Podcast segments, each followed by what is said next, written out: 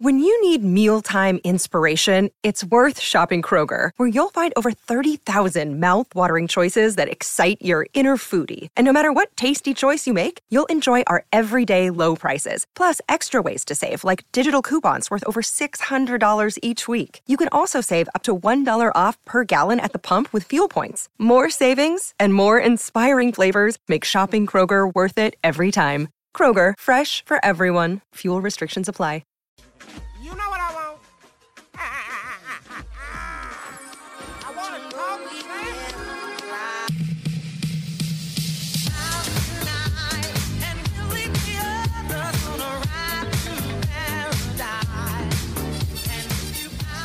Everybody, welcome to the first weekly podcast of the season. I am, of course, Samson Folk. This is the once a week podcast, i.e., weekly uh, podcast where we talk about the Raptors. And typically, it is either a mailbag or a guest. There's not enough stuff to mailbag about. And we have a, a wonderful guest in house today. In house is an odd term to use considering we're doing this via the internet, but we have a, we have a huge guest today. First of the season is Fandiar Baraheni, and he's here to talk with us. But S, you have news about yourself that you have to share with the audience before we get into all the Raptors stuff. Yeah, I appreciate you as always, Samson. You're a real one. Um, listen, ladies and gentlemen, I'm moving over to uh, SDPN Sports, the Steve Dangle Podcast Network. Going to be doing NBA content there, a uh, little bit of reporting on the side as well as their as their lead NBA reporter. But um, essentially, what the deal is, I'm going to be hosting a podcast, which more information will be coming forward in the next couple of weeks. You will hear about it, I'm sure, ad nauseum. Uh, I will also have a newsletter, which will be really fun, and I'm very, very excited to show you guys. There's going to be a lot of uh, how to say it. I'm gonna I'm gonna be really showing off my creative juices there. I will say that, uh, and you know, trying to trying to add some flavor to the world of basketball. Um, and yeah, when it comes to the YouTube videos that you guys are used to, for me, um, you will be seeing that regularly, weekly but it won't be on the Scores channel. It will be on SDPN's YouTube channel. So I'm excited to bring basketball to a, a very new and different audience compared to what it has been over the past couple of years. But make no mistake, the Raptors stuff will still continue. So yeah, I'm excited for it, but who knows? We'll see what happens in the next couple of weeks. Yeah. And so for anybody listening or watching, you you probably are familiar with S if you're a Raptors fan, and there's even a better chance, you know, if you pay attention to anything that goes on the worldwide of wide world of sports, I should say, uh, that you've seen a video of his at the score. I, I love S's work, and uh, I'll follow it anywhere, so you should too. Now we follow the Raptors anywhere over here, and we're following them into a one and two start. There are some interesting things happening that we'll of course talk about, but one and two everybody knew that they were going to have a tough start to the year, or at least it was going to be a hard climb to a good record because they're facing a lot of good teams off the start. Cleveland, very good team. They're going to be in the playoff picture. Well, they're going to be a playoff team. Brooklyn is going to be a playoff team. Miami is going to be a playoff team. Some of those teams might actually be in the upper echelon, perhaps all three of the East. And so the Raptors go one and two to start. They have a chance to even up their record and their season record against Miami tomorrow. But uh, yeah, one and two. How do you feel about it so far, S? Distraught.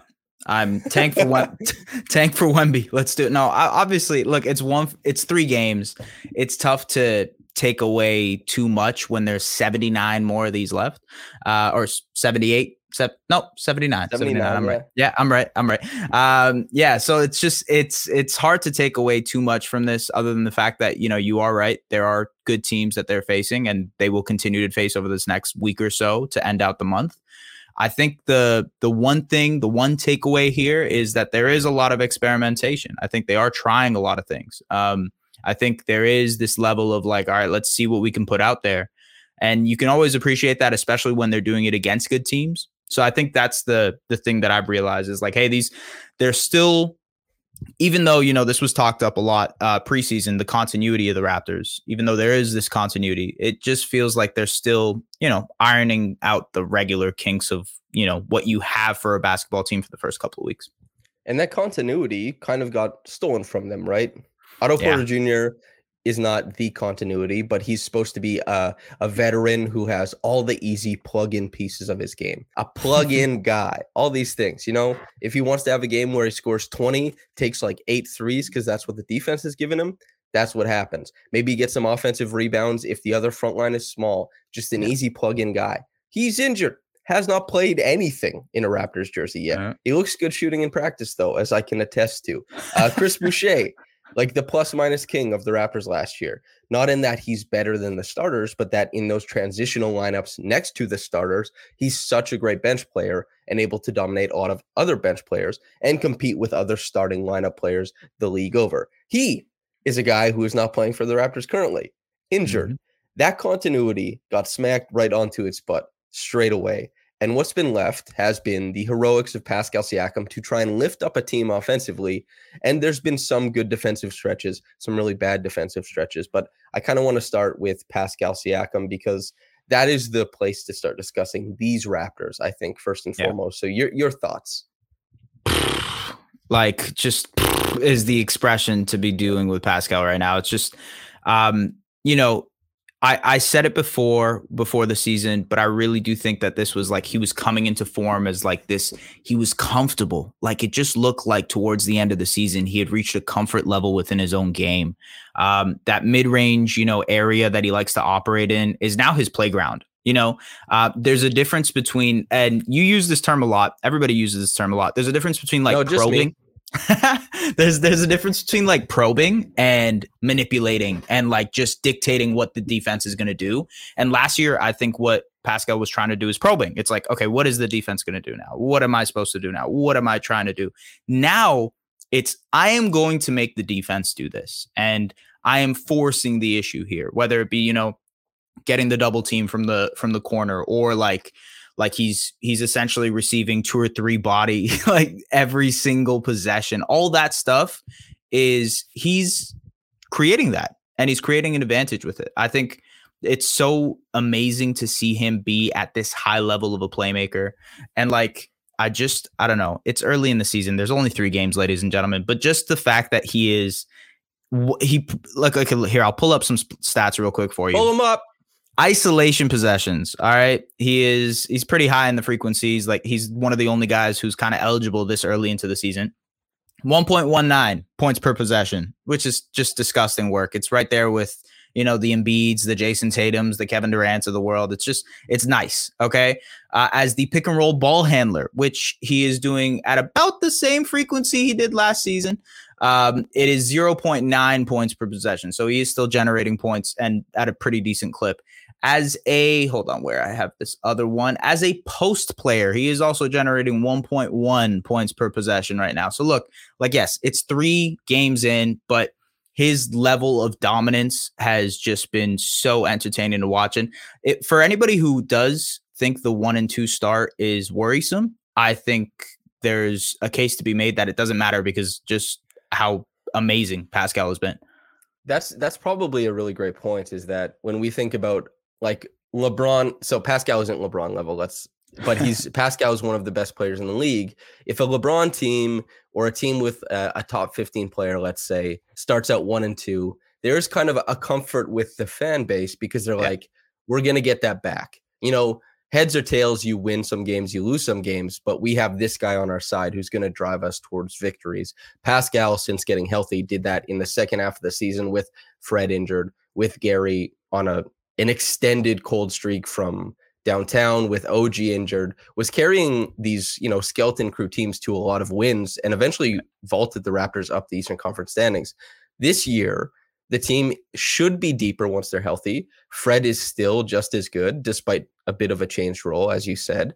Well, as we'll talk about, I should say. Yeah, we will. And- yeah. Yeah, and we'll talk about that, of course. Mm-hmm. But the, the big thing is that Pascal looks every bit of a superstar. And that I love the point you make about probing versus manipulating is that probing is the exercise of seeing how the defense responds to you, and manipulating is doing things in anticipation of how the defense will respond. Yeah. And a really great, I'll throw this one up on screen. It's the the play against Brooklyn where Scottie got a dunk, and it's the play, the dunk that Scottie blew against Miami, where Pascal Oh, right. Yeah, yeah. yeah. Yeah, Pascal draws the double, right? That double comes. Pascal picks up his dribble and heads out. And then the low man, he baits the low man to shoot to the corner, Yeah. but then flips that pivot around and finds Scottie on the short side twice.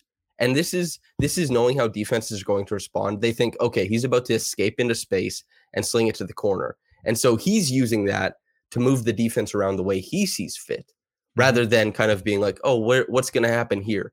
There's some premeditation there. That's an important part of every single scorer. Premeditation is is a, a huge part of playmaking. It's why like uh Dakota who, who does like a great job with G, Really uh, good G work. League. Yeah, G Yeah. League stuff. He put up the Raptors hammer play and was like, look at this pass that Pascal made. And if you and he knows it's a hammer play, most people do, but if you didn't know it was a hammer play, you'd just see Pascal throwing the ball to an empty corner where suddenly a player ends up, right? That looks Yeah. like the most that looks like a Jokic pass. If you don't know Yeah. that that's a set play for the Raptors.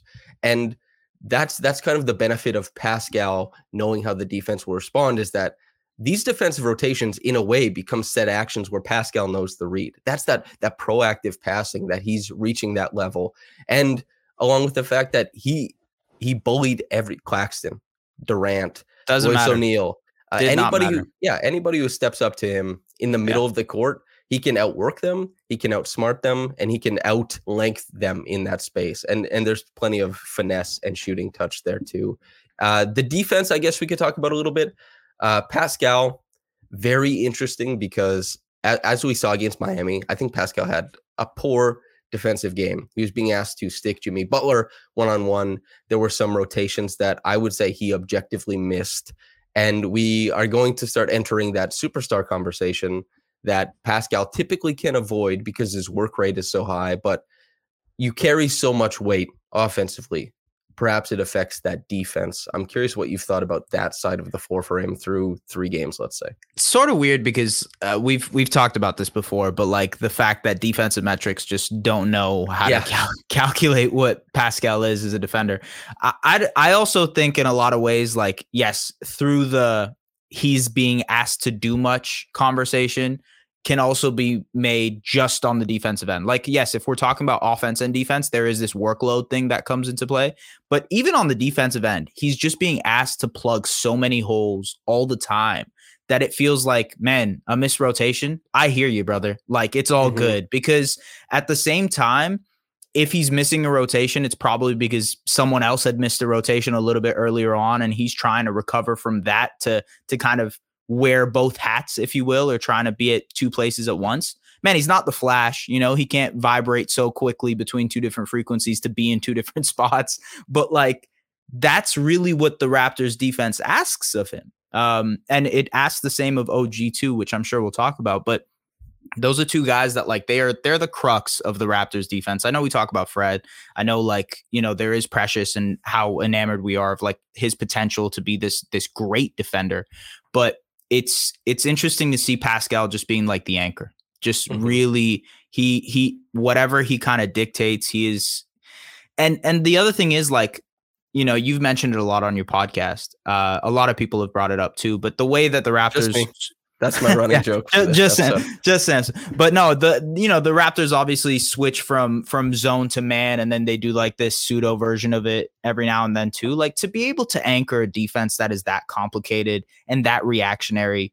Yeah, you're gonna miss some rotations. There's gonna be some moments, especially you know with how much of a workload you're being asked on the offensive end that it's it's just inevitable. I think that's just part of you know learning to become a top 15 player, a top 10 player, whatever you want to call them. But I think in terms of his importance to the defense, there's no question that the man is like number one on that pecking order because not a lot works without him uh, and his his ability to kind of just cover so much ground. So yeah, weird on the defensive metric stuff, man. It always bothers me, but yeah, So yeah, the defensive metrics, I I don't trust them for that reason. They they miss Yeah. on a lot of players to be to be fair. And so Pascal, when we're talking about some of the letdowns defensively, if you're a fan and you recognize that Pascal's shooting out to somebody who's about to take a shot and that shot looks open, that doesn't necessarily mean that that was Pascal's missed rotation. He led the league in closeouts last year, and it's not that Pascal is the guy who's always closing out and that teams somehow orchestrate an offense that it's always Pascal's guy who ends up shooting.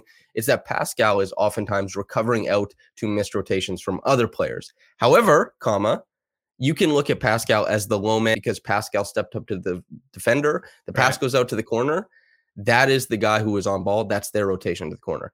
If that gets passed up above the break, somebody formed up, that is Pascal's rotation. Last mm night against the Heat, I think it, he missed two, and it was because he was it looked fatigue or maybe just absent-mindedness. But yeah, that's the kind of stuff that you can't really have happening. But I, I urge the the audience that every time you see a Pascal late closeout, that does not mean that it was his closeout. His late closeout. Yeah. yeah. Hey, I'll actually, uh, I'll ask you a question on this or, or like maybe just add a point to the Pascal argument. Do you think because, and Nurse brought it up about the emphasis on defensive rebounding this season, especially for Pascal, right? Do you think that makes it so that that closeout number gets lower this season? Because he's going to be uh, like, instead of running out to the guy, he's going to be, you know, crashing the board. So I guess you would hope so, right? Yeah, because it, and that's also I I have a tough time. You know, we've talked about this before, but I have kind of a mm-hmm. tough time conceiving how Pascal manages. It's like he's at the cookout, right? The plate is overflowing. Yeah. He keeps he keeps eating. How how do you fit so much on one plate, sir? Towering up to the sky. And if he's not only the guy who closes out the most defensive possessions for the Raptors, but also the guy who has the most closeouts for the Raptors and the guy who has the most miles traveled per game for the Raptors and the guy who has the highest usage percentage on offense for the Raptors. And it gets doubled. I'm expecting he'll be at least top five in the league as far as doubles faced this year. Yeah. I and isolations will be top five. All of that the listener's probably thinking, wait, yeah, how the hell could a guy do that? And I'm sure Pascal is doing that and saying, how the hell could a guy do that? You know? Yeah. So it's, and also, this is a guy who, through three games, we've seen him guarding Donovan Mitchell at the point of attack. We've seen him guarding Kyrie Irving at the point of attack, KD, Evan Mobley, Jimmy Butler. What, uh, what is a guy supposed to do? The yeah. workload is, quite frankly, it's, it's too much but I, I, I am glad you brought up the defensive rebounding because he's been just awesome rebounding. But I feel like you know roughly 15 minutes on Pascal is plenty. Uh, we'll have a we'll have a whole season to talk about him. You with the Steve Dangle Podcast Network, myself with Raptors Republic over here. But Fred, right. that's your guy, Fred VanVleet. Yeah. Uh, take us where you want with this conversation. I'm just kind of gonna follow you as far as uh, thoughts on Fred.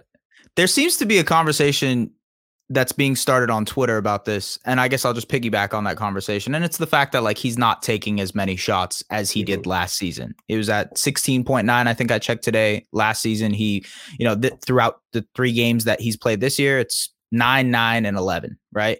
Um, that's not typical from Fred. I think that's an area where a lot of people expected him to maybe take a step back in his shot making or just in general his his attempts because you know other guys there's different mouths to feed quote unquote. Like you know there's the OGs of the world who want more opportunities. There's scottie there's Gary right? And uh, we've seen I'm pretty sure we've seen that Gary has gotten a big chunk of Fred's shots um, in terms of like if you're looking at the overall how many guys have what amount of shots Pascal obviously leads everybody. Wait sorry go ahead. So this this is an interesting conversation. If I said that Gary's getting more shots, but not necessarily Fred shots. Would that make sense to you? Yes. Yeah, it would. So, yeah. so when I think of Gary, there's some initiation stuff going on there, but mm-hmm. we look at last night and Gary took a lot of shots. Yeah. In fact, he how many he took over 20 last night. Yeah, I think it was like 23 or something. Yeah. I don't know. Yeah. And so why Gary took all those shots typically was because they were stacking his actions with Pascal and and so he had a good shooting game especially from 3 which helped the Raptors a lot and so that wasn't nec- those weren't necessarily I guess initiation shots like right. this isn't a guy initiating offense where Fred typically does right. but this is a guy who is um, playing on the same side of the floor as Pascal as he's getting doubled which was a great adjustment by the Raptors by Pascal and by Gary himself and so I, I would actually agree that OG is probably getting more of the initiation touches than Fred and then right. also Fred is just not is taking less shots on his own initiation touches. So like the shots are definitely lower. The process has also changed a fair bit as well, if that makes sense to you. No, it does. And I wonder if we ever end up finding a balance there because mm-hmm. I don't think this is the end result of what it's going to be. I think it's a gradual process of figuring out where that sweet spot is. I, I don't know what amount of shots makes the most sense for Fred, but I think like look, last year he showed that in terms of initiation, he can at least get downhill. Obviously, finishing is one of the biggest struggles for him, but he had one of the biggest pass out rates, I believe, from drives in the league, if not yeah. number one, right? It's like 60%. Yeah. Um, and look, that's a way to create offense in its own right, driving kick scenarios, try to find shooters, right? I just think in in a lot of ways that isn't present through these three games. I haven't seen him trying to get downhill as much and trying to create from there. Maybe it is the whole off ball thing that is maybe affecting him mentally a little bit, where he just feels like he shouldn't be taking as much shots.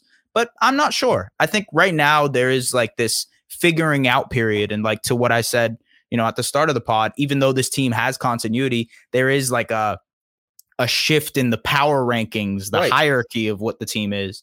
And that's going to be a whole thing for them. And Fred is a massive part of that. It's like, look, he's trying to figure out where where he makes sense. And if you talk about scalability, there's almost no one on this team, maybe other than Pascal, who's like his play is completely scalable to whatever team he gets put on. Fred mm-hmm. can play on any team, contender, yep. playoff contender, playing team, tanking team, right? So yeah, that's he, that's the spiel on Fred, I guess.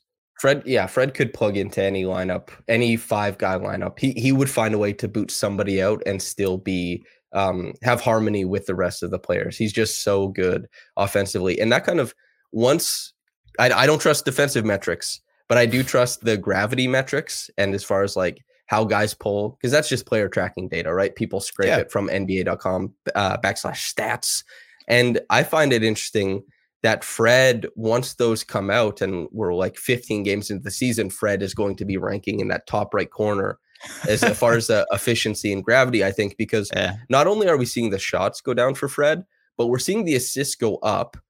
And and the interesting thing, right? We see the assists. What are they at currently? Eight assists a game. He was at 6.7 yeah. last year.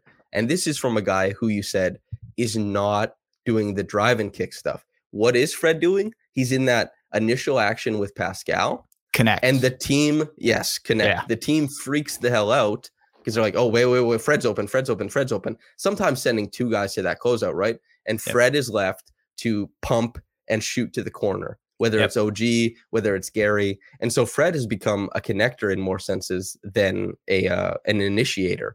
And I would like to see a bit more aggressiveness as far as initiation because Pascal's not on the floor every time.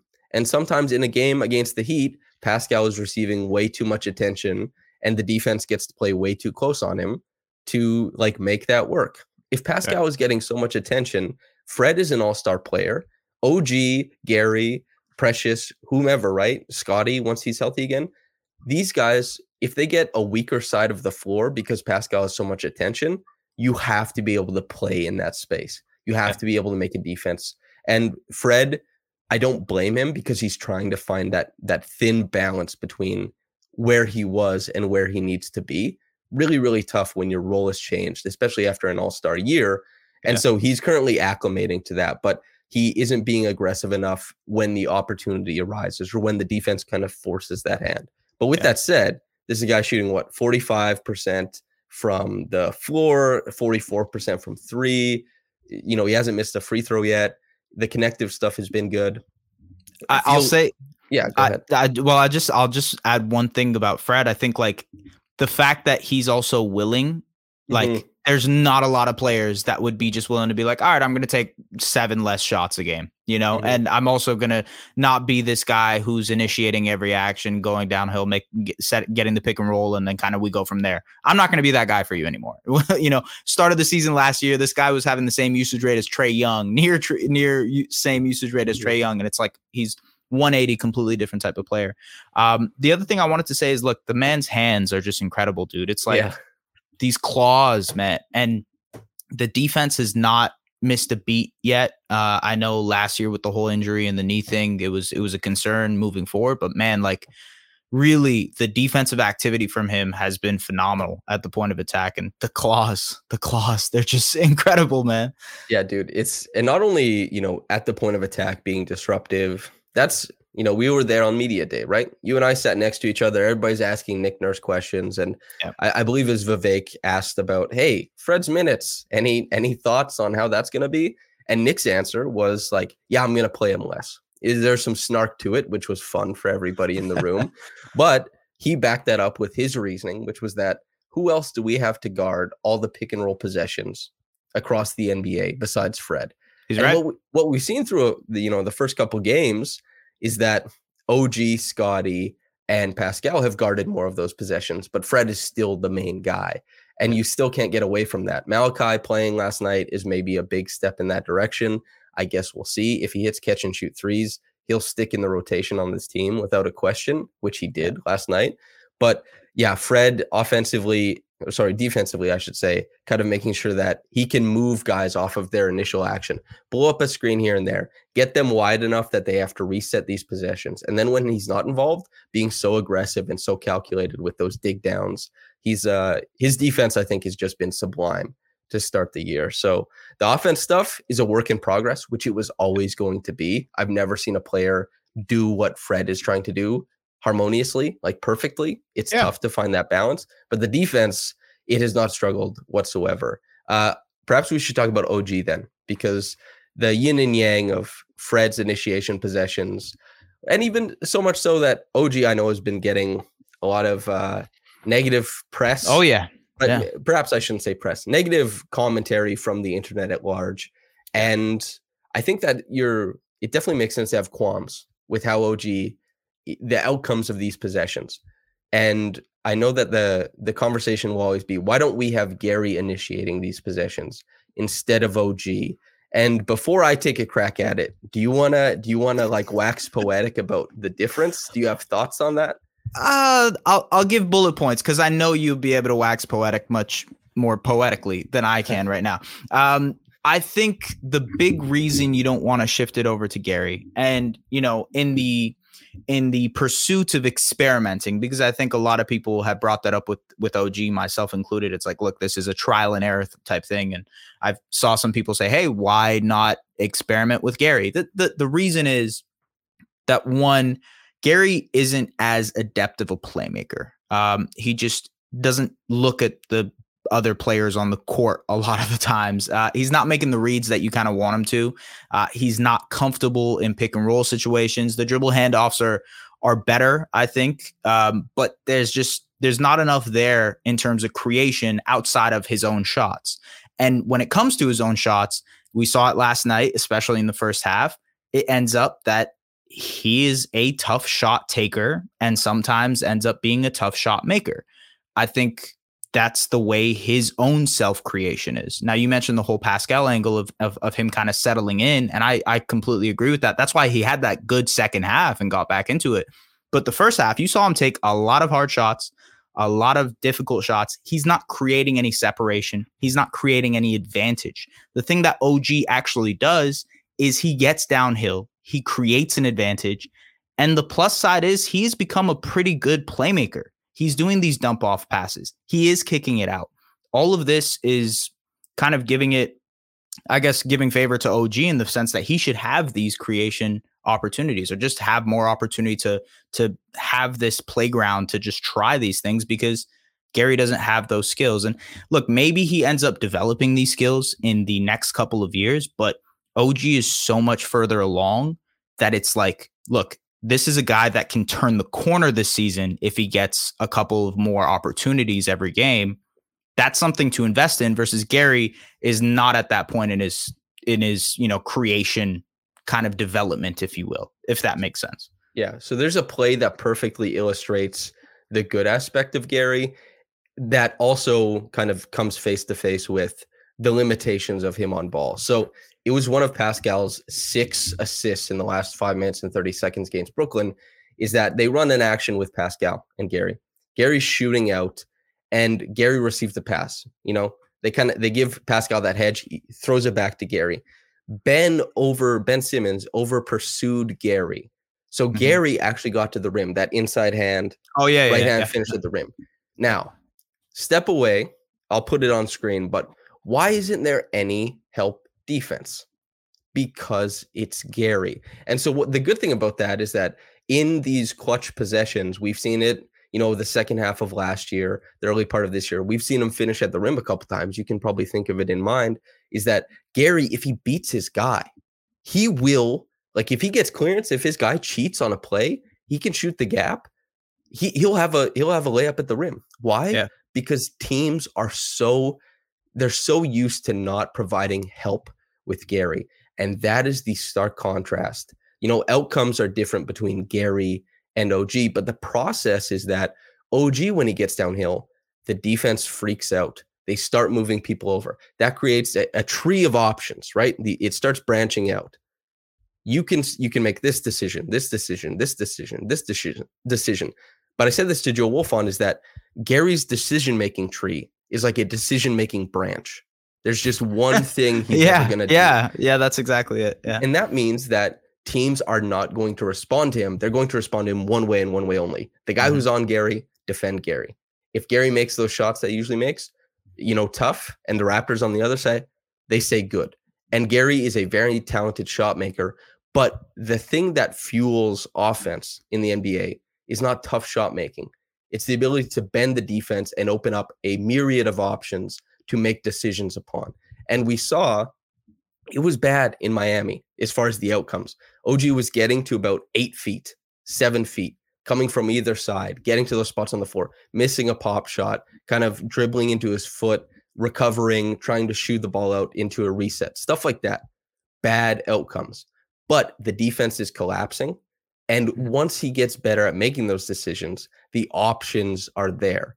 And against Cleveland, what we saw was OG getting into the defense, Yep. finishing and making laydowns and completely changing the way that Cleveland got to defend in that second half. That was the big deal. And on top of that, even as OG struggles at this stuff, he's making his threes and he's defending well. The Raptors, very clearly, I don't think anybody who's been watching it can say that they're good as far as creation. Fred needs to extend himself a little bit more. OG, you need more control, of course. Gary, when last night he figures out, like, oh, yeah, I'm just going to play off of Pascal. I'm going to have so many open shots. He's such a good shooter. Perfect. But when he gets that empty side dribble handoff with Precious Achiuwa, and Achiuwa makes the first good roll of his life and, is it's open, nothing. Yeah. it's and. Ga- and Gary completely misses that read, gets to about Mhm. 14 feet and misses his shot. That's the stuff where you're like, oh man, about four other guys on this roster would have made that pass, and it would have been a dunk, right? And so it's just it's opening yourself up to more opportunities and about bending the defense. The trade-off currently is probably still you want Gary having the ball because OG's decision making isn't good enough. And well, no, I shouldn't say this. His ability to stay on balance and make plays Yeah. hasn't been good enough that the process is creating all these different outcomes that are good. And Gary is so good at shooting those that tough shot making that creates like, okay, how many points per possession are we getting on this? Where Gary's just kind of like you flip the coin, maybe it's in, maybe it's out. The Raptors, when it comes to OG, that's the potential of it all. Is like, man, this guy gets to spots on the floor. What would it look like if there were good outcomes attached to that? And maybe you believe there will be, maybe you believe there won't be, but that's the rationale. hmm Can I? Can we kind of talk about the balance thing real quick? Sure. I love What- talking about balance. Okay, I mean, I'm not a biometric guy. I'm not like I'm not into body stuff, but like, what do you think that is? Is it because like I get it, I get it. It's tough to be going downhill full speed and then have to stop on a dime, try to react while also staying in position while being like pushed around by guys that are trying to defend you. I get it, but like what is that thing that he needs to get to to become a little bit more poised of a is it the handle you know is it like him fumbling the ball towards the near the basket what is it that you think So would help every single body type has its advantages and has its disadvantages. Uh, you know, I've talked to, you know, he's an MD from Korea. He goes by Polar. I've written an Yes. article with him.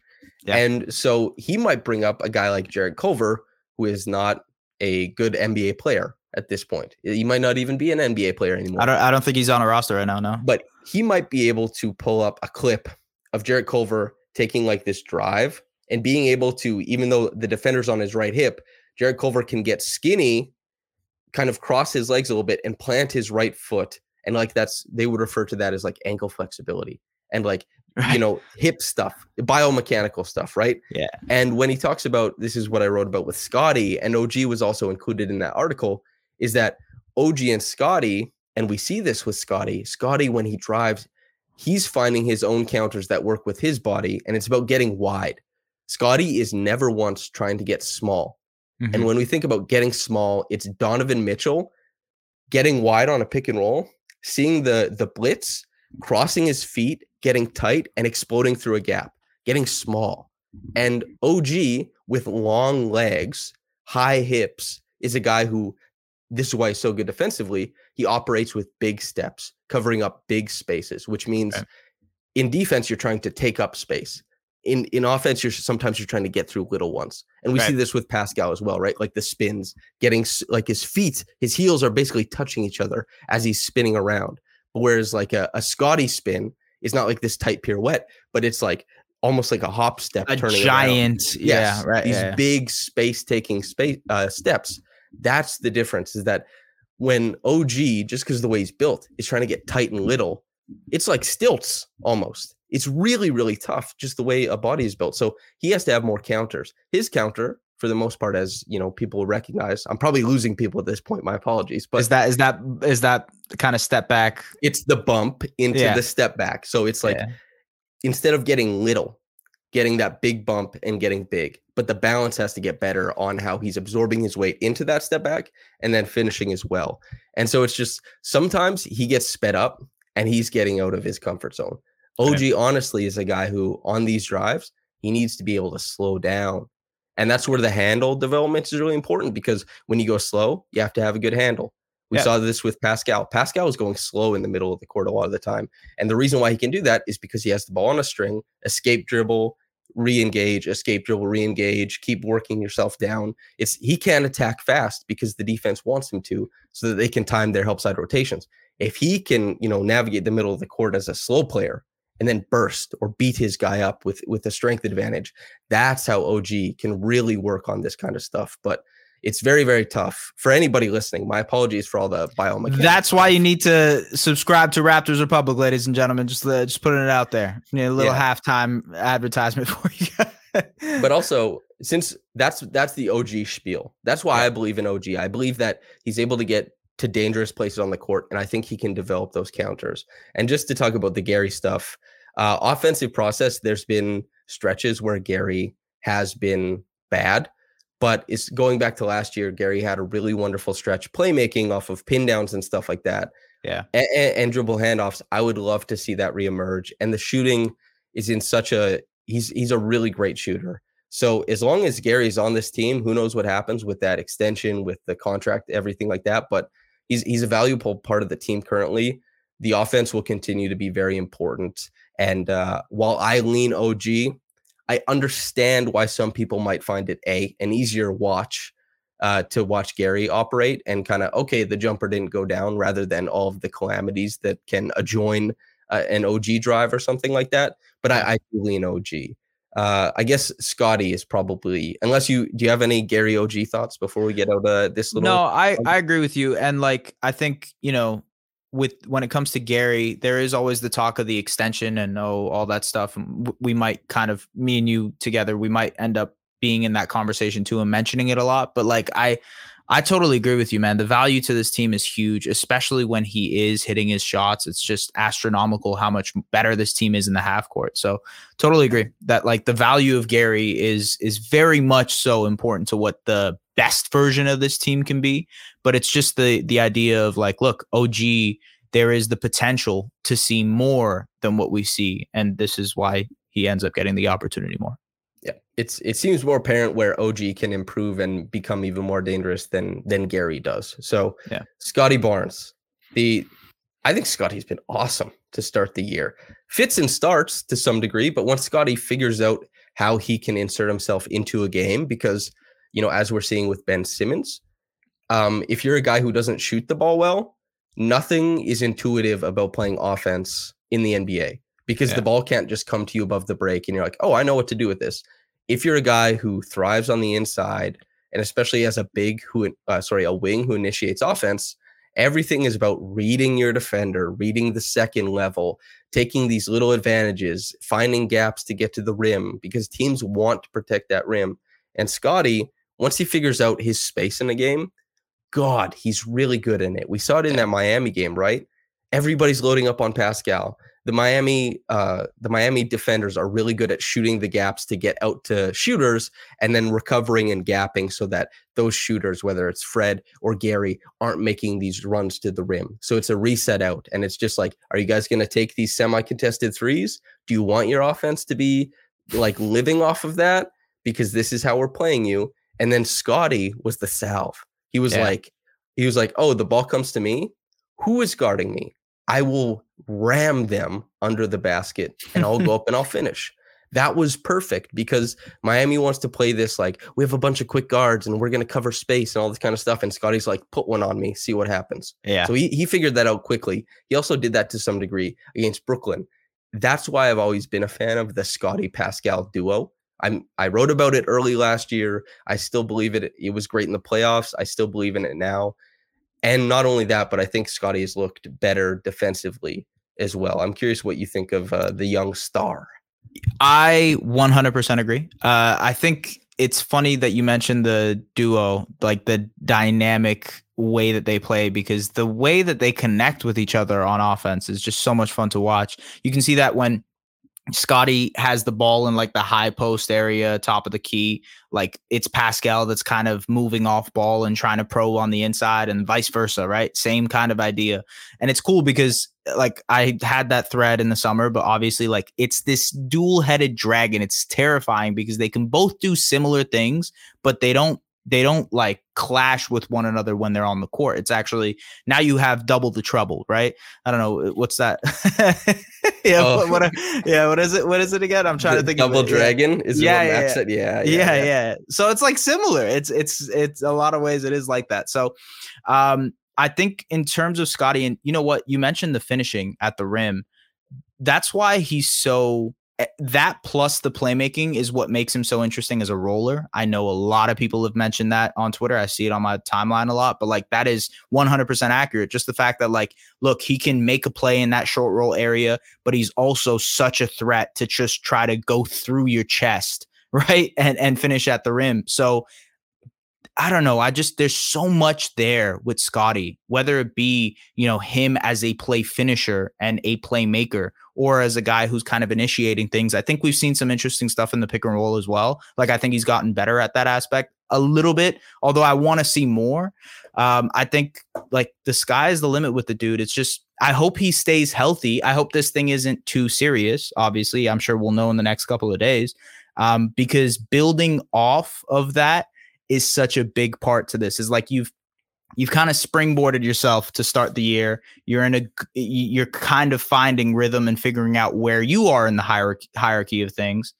It's like you don't want to fall out of that and and you know be put on the wayside until you come back. It's it's unfortunate. I really hope he is okay. Obviously, we'll see what happens, but yeah, um, it's it's tantalizing to imagine like what kind of player he'll end up being. You know, So we want to talk about micro skills. There's something that Scottie has that nobody else on the team does. And we can think about, I'll probably put the clip up, is that when he takes Gabe Vincent to the basket and he kind of like that step through, it's not even a drop step really, but he's like stepping through him.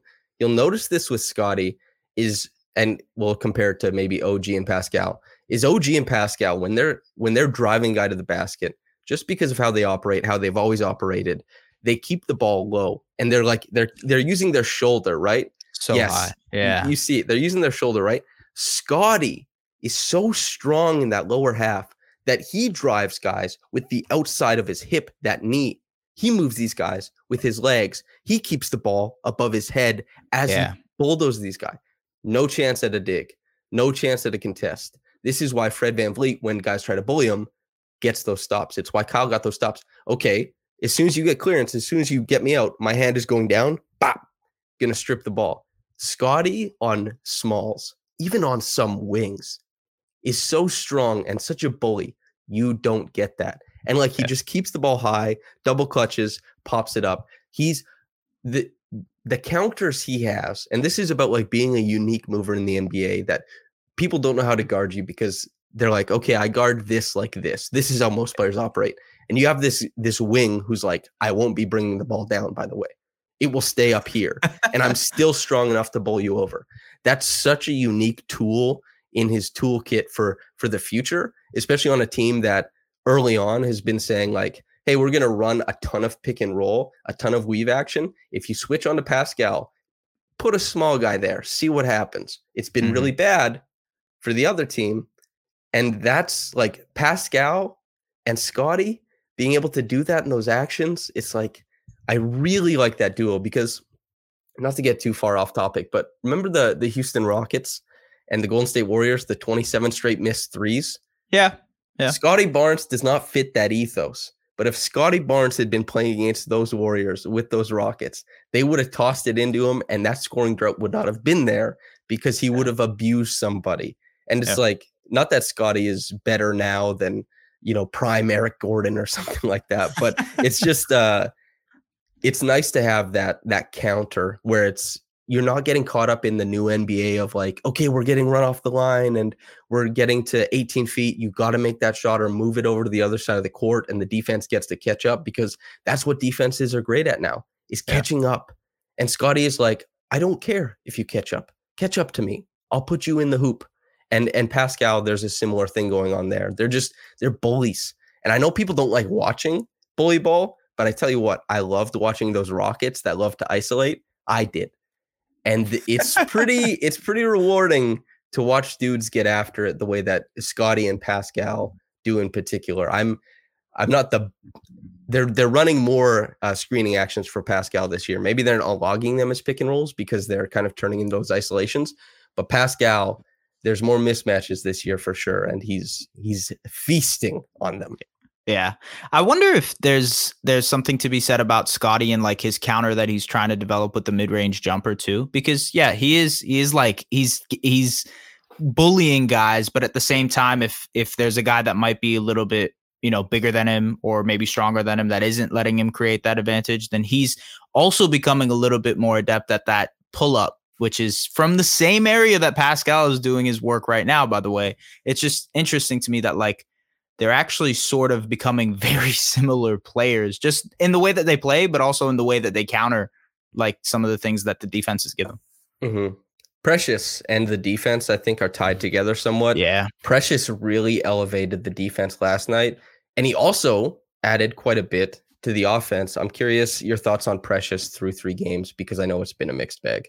Punching gaps baby. Uh, i thought shout out samson folk. No but like the heat game was his best game because i thought his shot diet just made the most sense. Um you know whether it be like in rotation he's the guy in the corner wide open kind of corner threes or it's the punching the gap like attacking the closeout and then getting an easy layup or like finishing around the basket. Or even he had that one where he kind of stopped short baseline pull up jumper which was really nice. Yeah. He's had, I think, I think he's made three of those this year. I think he's taken six of those shots. They're not That's bad A, a Yeah. great return because again, it's it's a similar. He's way more fluid. He looks like a, a big guard. Scottie and Pascal are both herky jerky, you know, kind of weirdos. They're great. They succeed at it, but you know, Precious is the one like that left-handed dribble, getting a guy on his hip, getting to a spot, stop and pop. You look at that and you're like, that's a lot of fluidity you know and and there's a little bit of touch there too and it's not even not even necessarily punching a gap right? Like we have that play i believe it was against kyle.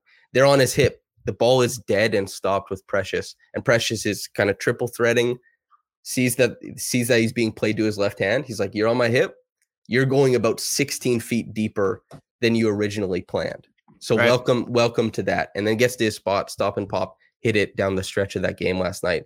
That's something that og can do but it'll look weird. That's something that pascal will do. That's something that scottie can do. The fact that precious can do it i think is a really really big deal along with the outside shooting the handle, uh, the agility, and like the balance that he has is kind of what you hope OG, OG ends up developing.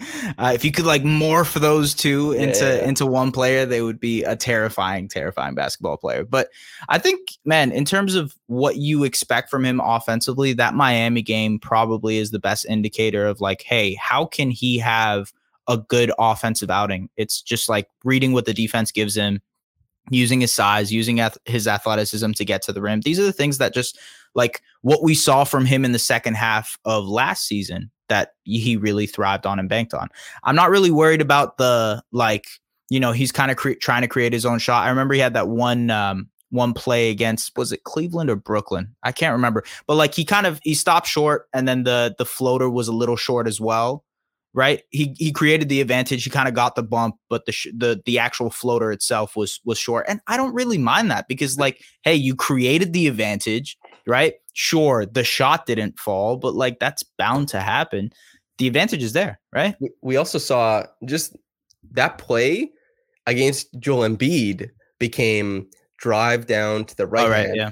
pump. Everyone probably remembers this play. Step through left-handed finish. If he can do that on Embiid, he- he's going to do that on other people. And Yeah. Precious is also a guy that because he's so big and people aren't expecting that like interplay of like pump and go or even the isolation beating a guy is that Precious is also a guy who doesn't receive a lot of uh, help side. It's usually just him versus one dude. And uh, it's similar to Gary, right? Except Precious is gonna the free throw rate, the attempts at the rim are gonna be a lot higher. The shooting isn't gonna be near the same. But he's also a guy who he has a lot of one-on-one time near the rim. And for how often he seems to be able to transport himself there when he's on form, that's a really, really big deal. Those touch shots that seem to be the undeniable fuel of the Raptors between Scottie, Pascal, and and, and depending on how how well Precious progresses. I mean, I it's it's a, such a funky team, dude. I, I really enjoy watching them. The, the droughts are a little bit frustrating right now because I think they have better counters this year than they did last year. Yeah. They're just maybe not being as proactive with how they attack these droughts as they should be. But that goes back to probably that that end of bench stuff, which is probably what we should talk about. Is that Koloko, Delano Banton, Thad Young, these guys. Koloko, for what it's worth, has has been better than I would have expected. Yeah. I think that sometimes people are like, oh, like he gets blocks, he's long, and that means like that these minutes are good. I I don't like that Nick Nurse. I don't like that Nick Nurse is playing Koloko over Precious.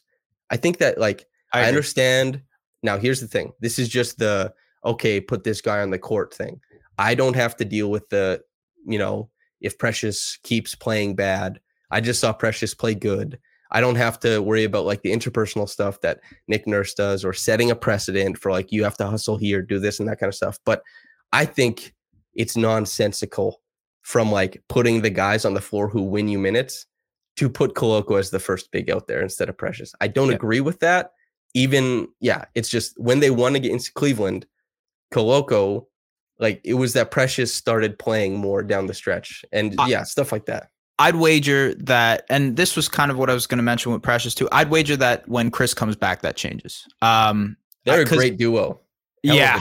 Oh man, they're so much fun together, and I think that like that plays a big part in this. It's like, look, those two together, uh, and they did it towards the end of the season. They would sub on together, right? Precious and, and Chris. You throw those two guys on, you get a bunch of offensive rebounds, get ex- win the possession battle in those minutes. Like that's that's the way that they thrived, and I think that will that will change what we've seen. But I do have a Koloko lineup thing for you, and I know you saw. It. Yeah, Yes. look, look, yes, they've played what's it called, six minutes, five minutes together. But I don't no, care. no, no, six possessions. yes, it's six possessions and it's what? I think it's four minutes. It's literally four minutes. It might be even less, actually, realistically, because NBAstats.com is probably rounding up. But listen, Koloko and the starters minus Gary Trent Jr., a plus 85.7 net rating. Look, yes, I know. It is Just play those it- guys from finish, win the game by 85 yeah, points. yeah, obviously. exactly. Why not? Yeah. Yeah. No, but I, I think there is like something to be said about like having a guy with that amount of size. And to your point, Koloko is right now just size, just a big dude. Uh, I don't think there is a whole lot of, you know, like spatial awareness in terms of the defense stuff. Like, yes, he he knows some stuff from college. He was a great defender in college, so some of that stuff is applied. But yeah, he still has to learn, you know, kind of backpedaling in a pick and roll and like knowing the the space and like figuring out where the lob is coming from while also trying to like contain the guard, playing that drop. Like that's that's obviously things that he's gonna have to figure out. But at the same time, I do think the size plays a factor because the Raptors don't just don't have a guy that that's big that, that that's that big. He's seven two. He Mhm. just has a massive wingspan. So like these are the things that could win you some minutes. Now I agree with you. Precious should not be behind him in the pecking order here. I think Precious should play ahead of him, and I think Chris inevitably will play ahead of him when he gets healthy. But I mean, in terms of like giving you 10 minutes, I, I, maybe, maybe there is a spot for him here. I, maybe I'm getting ahead of myself three games in and like maybe 905 minutes do make sense down the road because, you know, giving him that experience, giving him more time and more reps and like just being able to play a 40 minute game. Yeah, that's going to be huge. But I do think there's a way for him to fill a need on this roster. Um, and I'm interested to see how that happens through the through the rest of the season because I don't know. I really don't know what we'll see as we we go forward. But so far, it hasn't been as bad or as as Mhm. like awful as I thought it would be coming out the gate. Yeah, and let me say just for the I know Koloko is the darling. Not only was he, you know, unjustly tackled by Caleb Martin, wrestling Yeah. fanatic. Um, I Koloko, I loved the way he approached that situation. And Koloko, I think I said this at the start, but he's been better than I expected. He's also, you know, when he got drafted, Nick Nurse was like 905 for this guy. From what Nick Nurse saw, he's kind of he's softened on that. We've seen Koloko get minutes ahead of Precious, and me saying like, "Hey, let's maybe chill on the Koloko stuff," is not me trying to dissent upon anybody's Koloko excitement. I think it, you you have a lot to be excited about. He's is not not necessarily backpedaling as you said, but when he gets sideways on the court, he's a pretty good mover. It's it's functional length, whereas a lot of guys that big aren't able to use it. Um, when he's rotating as the low man just for contests, not in like the two versus one stuff, I think that's looked good. He, he competes on the offensive glass. That's all great. This just pales in comparison to what I think Precious Precious does, of. yeah, yeah, Yeah. absolutely. So that's that's all I mean to say. Koloko, for anybody who's excited, well done. You're you're you're excited about an exciting young player. So good for that. Banton uh, has struggled at the things that he was supposed to struggle at. I think the counters were there in preseason, but again, preseason versus regular season.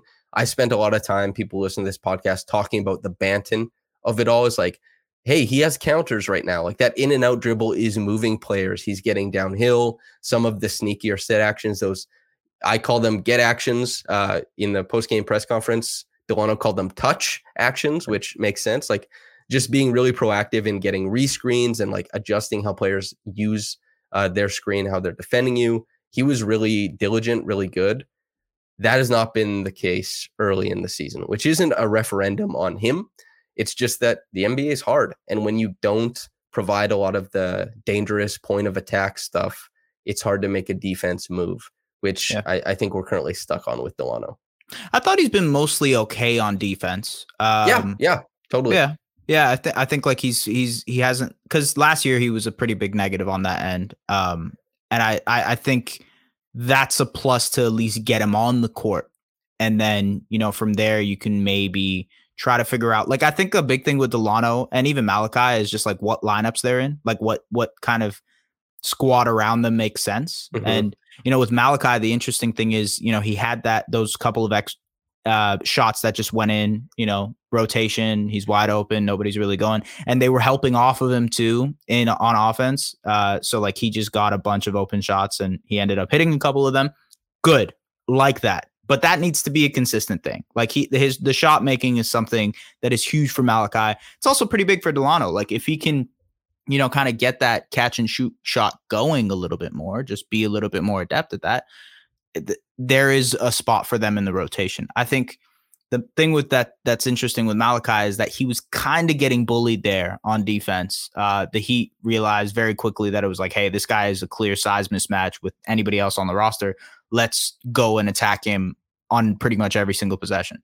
We'll see what happens though. I, I think maybe you know the shooting, if it sticks, then Malachi will end up kind of jumping Delano in this in this pecking order. Who knows? But Probably. Again, we haven't seen the shooting really stick with Malachi though. I Yeah. if the shooting sticks with Malachi, not only that, but I think Malachi uh, probably with with in-game reps would become average to above average guarding the pick and roll ball handlers of the league. That's my expectation. Um, he he's not as good in rotation uh, as a lot of other guys. He's not as good in rotation as Delano. For like I talked about that that Pascal Siakam flat-footed on a rotation that he knew was his. Delano last year he was never flat footed on a rotation he knew was his. This is just like if he missed a rotation, he was kind of looking around like, oh, damn, that was me.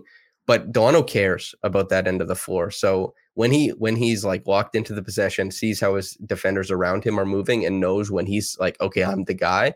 Uh, he, he cares, and he's long, and he's like, he's quick. Delano isn't like blindingly quick, but he's quick for his size, and that uh, you don't necessarily need to be like a first step guy on on defense. You just have to be proactive and make reads. And Delano, for what it's worth, I think has been doing that. Uh, the the on ball stuff remains to be seen. He's not often put in those positions, but uh, the off ball stuff, I think Delano, there's yeah. plenty to be encouraged about. Uh, Thad, just to kind of like squeak him in there, I think Thad is a guy who's multiplicative, mul- multiplicative. Yeah, I believe it. Like, yeah. yeah, he, yeah, yeah, he compounds advantage when advantages are being created. Thad is good if he's playing with good players, but if everybody on the floor is limited, suddenly Thad is like, "Oh, what do you guys want me to do?" Like I'm this I'm this connector piece, you know?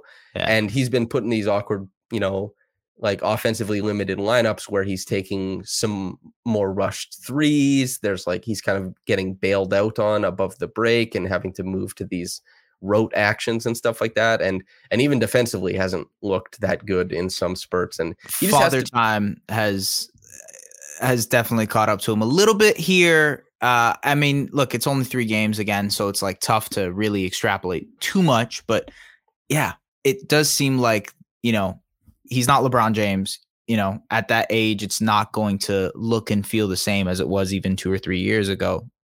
I think there is like a he's a step late on certain rotations. He's a step not there. Like yeah, but also his activity, like just his hands have proven to be pretty damn good so far. So I think there's there's still something there when it comes to that. There's he just has to be once the rotation is more set, guys are healthy. Like Thad with Chris Boucher, Precious, and let's say they do that lineup, right? Let's say it's Pascal, Thad, Boucher, Precious, and like maybe Scottie, maybe Otto Porter Jr., maybe OG. Yeah. Thad in that lineup uh, is going to be probably awesome defensively and awesome offensively. That's yeah. probably going to hum. Thad with you know the guys we, who he's usually been playing with, it's a tough ask. It's just there's not as there's not enough yeah, talent initiating, so he doesn't get to make those quick decisions against a compromised defense where he's making reads that a lot of players won't. Mm-hmm. And defensively, there's more ground coverage, so his route efficiency where he's cheating here and cheating there actually shows up a lot more because the guys cover ground and they're able to do more effective defending. Whereas now it's like if he's cheating, you know, maybe the defense finds out he's cheating like a lot quicker. And so that's kind of I think the the thad of it all. Uh Raptor stuff. Is is there anything else you want to talk about? Do you have do you have thoughts on the Caleb Martin thing? Do, do you uh, I just I, I I guess the only thing is like and to your point it was ridiculous that Koloko was ejected. Yeah, I, I, I, mean, I thought that was wild. I mean, look, it, it, what is this? A tables, ladders, chairs match? He really, he literally, he literally put him through a ta- a chair, like literally speared him into a chair. But look, I, I'm, I think there's uh this like grandizing, like they're making it so big with with the Miami Heat fans. They're just like, you know, kind of giving this glitz and glamour to the culture. fact that Caleb, yeah, culture. culture. That is pretty wild, man. That's a pretty wild, um, you know, thing to be proud of. But I don't know. It's also interesting because the Raptors are on the other side of this, and the Cavs fans on opening night were very, very angry about the whole Darius Garland thing, and now it's just funny to see that like the Raptors are on on both sides of this, so to speak. Although I don't think there's much to be taken away from the whole Garland eye thing as well. But yeah, that's the only thing I'll say. Yeah, so I think the the Garland eye thing is similar to the Herro play, right? Scottie's yeah. injury. Like Herro, Scottie was airborne, right? Herro jumps in. And like that's not a dirty play. It's just not very clever by Herro. Herro is like, I can jump in beforehand. He was in the circle, he came late, and that ends up being kind of dangerous to Scottie's well-being because there's not much airspace to land and you know it, it's just tough that's not a dirty play by Herro. and gary trent jr's play on garland is just like damn like my finger hit your eye bro that sucks i'm really sorry yeah. and like it's, it's just kind of you know gary quite frankly i have no idea why gary would do such a thing is a terrible play like as far as i'm looking at like say i'm the the coach who's comes in the the film room after and i say that i bring that up gary why why did you think you were gonna do this? You landed out of bounds afterwards. So what happens if you stole the ball here, bro? Like what Yeah. you know what what's the thought process? It's just like Fred's was it his fourth foul where he he Oh just my he God, pushed yeah. Jimmy, I believe Yeah. it was, in the backcourt. It's like what's the what's the thought process here, brother? You know, let's let's think a little bit. And uh but Martin just tackled the dude. You know, he and I- definitely doesn't have any fans in Toronto after the whole Scottie thing last year. yeah. And, you know, compounding that with this, it's just it's a recipe for Raptors fans to hate you, man. So Yeah, and so I will say I said this on the reaction podcast, but the view from behind Martin, it looks like Koloko grabs Martin. dragging him down. Yeah. When yeah. they when you go to the other views, you realize that Koloko perhaps was grabbing Martin. It, it doesn't have to be friendly or anything, but Koloko wasn't able to stand up. Like you know, Martin was standing over top of him. That by the time Koloko's getting up, he's like leaned back like Fat Joe. You know what I mean? he he's probably like he's probably like I'm just trying not to fall over, dude, because I'm gonna Yeah. look like an absolute like I don't want to let you punk me. That you do this, you come stand over me, and I fall over again. Yeah. You know, like Miami Heat fans would start putting up murals of Caleb Martin around, like you know Dade, Dade County, and stuff like that. He doesn't want that. You know, it, will be like a new in Miami. It'll be like the Iverson over Ty Lue moment. They're like, yeah, Caleb Martin, and he's like, I can't let this dude punk me. And then so he like he he kind of raps, and then Caleb Martin is like, it's go time, and you know puts him through puts him through a chair. It's just tough scenes, dude. But you know, Yeah. after it happened, I I watched uh my you you've met a leg. Uh, he was watching UFC all day yesterday, and I was watching this ground and pound stuff. And when I saw the tackle and saw how much room Koloko had, I was like, he could have ground and pounded, you know, Yeah. Martin if he wanted to. But counter him into a submission. he was he was sitting in the chair like this, waiting for everything to calm down. I think like it looked like he almost had Martin in a headlock. They were just sitting there. He's like, "Come on, guys, you know what are we doing here? Please." It's honestly violence." somewhat it's somewhat impressive that he tackled someone that's seven two. Like I mean, I get it. Caleb Martin's pretty tall too. He's like six six, six seven, whatever. But like, roughly our height. yeah, exactly. Yeah, you know, common height. But but like a seven foot two man, you were grabbing him by the waist and tackling him into a chair. Put that on your resume, Caleb Martin. Uh, That's what I'm saying. He's going to wrestling after this, dude. yeah, yeah. Him and Aron Baynes are gonna link up. They're gonna be like a tag team. It's it's My God. crazy. Yeah. I, I I feel like that's that's most of the Raptor stuff from the first three games. Yeah. Yeah, I think so. I think we've covered pretty much everything there Yeah. can be to cover. Yeah. Does it feel like it's time for us to sell ourselves to the fans, listeners? Yeah. Yeah. Okay. Uh, I'll let you go first. Uh, if you want to do the spiel once again, you know, Yeah, look, folks, if you're still tapped in, um, I they're am tapped in. They're tapped in. I'm moving over to the SDPN Sports uh, Network. I got to figure out how I'm going to say that every time. But at SDPN Sports, I am heading over there, doing NBA reporting there, making video content. Podcasts will be coming in the next couple of weeks. We got a newsletter rolling through. It will be NBA content, but it will re- be Raptors infused. There will be a lot of cool stuff. Uh, I am excited because, you know, as you know me, Samson, even outside of work, I would love to do funny things and creative things and, you know, really show off that side of myself. And SDPN is giving me the possibility to do that. So I'm very excited to do it. Let's roll with it. Roll Tide. There you go. Is this is this the return of the the sketch comedy? It might be. It might be. It might be. It might I'm be. a fan. We'll see. Yeah. I am a fan. Uh, listener for myself.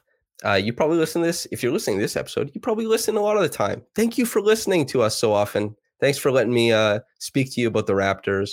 But more than anything, please let me write to you about the Raptors, like a, right. a, a lover in a you know during the war. It's 1916. let me write to you. And unfortunately, that's going to cost money. Um, my written work, uh, along with Louis Zatzman, along with Aiden Moss over at Raptors Republic, is paywalled this year. And uh, this is so that the website doesn't have like an insane amount of ads for a, a shrinking and shrinking amount of money. Ad revenue has completely blew up on the internet. It's in a very bad spot. Raptors Republic does not uh, none of my work with Raptors Republic uh, will promote gambling or anything like that. It's just me, the written stuff. If you subscribe, you don't get ads. You get a quicker website. The website is quicker overall because some people subscribe, so there's less ads on the website, and you get my work most of all. I am in the locker rooms. I am at practices. I'm at the home games this year. And I think my work is better than it's ever been. It's six dollars a month, and uh, it keeps Raptors Republic alive. And Raptors Republic is no longer in a place where it is the minor leagues. I don't think Raptors Hell no.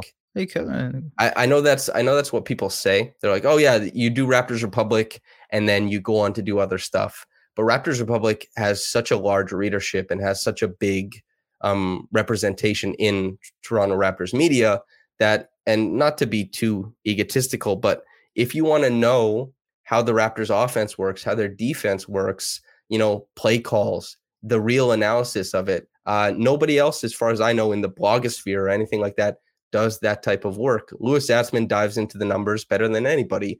Uh, Blake Murphy is no longer writing about the Raptors. The best written work in my mind is Raptors Republic, and uh, it, it costs money this year. So this is real long... talk. Real talk. Hey, hold on, hold on. Hey, can I curse on here? Can I? Are you? Can sure, you beat me out? sure. Yeah. Do your thing. Listen, if you are not subscribed to Raptors Republic, what are you doing? Let's just be real here, folks. No, I mean, look, You've just listened to an hour and 10 minutes of a Raptors podcast, and you mean to tell me that you can't put out $6, $6 to go ahead and just subscribe and listen to this man's work or, or read his work? Listen, I'm telling you, I am telling you, the man is a gold mine for Raptors information. okay. If you want to go ahead and uh, hold on, hold on, Samson. All right. If you want to go ahead and gallivant your opinions on on Twitter, be smarter than everybody else act like a know-it-all okay and and be like hey listen look at this. Did you hear about this? Yeah you could do it with this paywall god damn it you could pay for it and learn all right that's all i'm gonna say. If you seriously though if you like the raptors how are you not tuned in already to raptors republic dog? It's a public. It's a republic for crying out loud. That's all i gotta um, say yeah Thank you for the kind words. This it's just the start of the season, so I'm. This is the biggest plug you'll hear on this podcast for what it's worth. I, I won't be doing this every time. Uh, no worries, listeners. I will be every time I show up. I promise yeah, you. This is this is the full this is the full hearted plug, the pitch to say, hey, what we do is important and good and worthy of money. So thanks for tuning in. It's uh it's been an absolute blast to talk to you, S, for as long as we have to talk about all the the pertinent Raptors news that has been ongoing. Uh, I believe I'll be here uh, after the after the Heat game on Monday. Uh, I hope everyone enjoyed listening. S, thank you for coming on. But uh, if you're if you're on YouTube, subscribe, like the video, all that good stuff. If you're on the podcast channel, just keep listening, dude. Thanks, dude, woman, anybody, anything that you want to call yourself, that you are. Uh, right. Keep doing your thing. Keep uh, keep listening in, and thank you so much for tuning in. Uh, whether you got into this in the morning or at night, have a blessed day and Goodbye.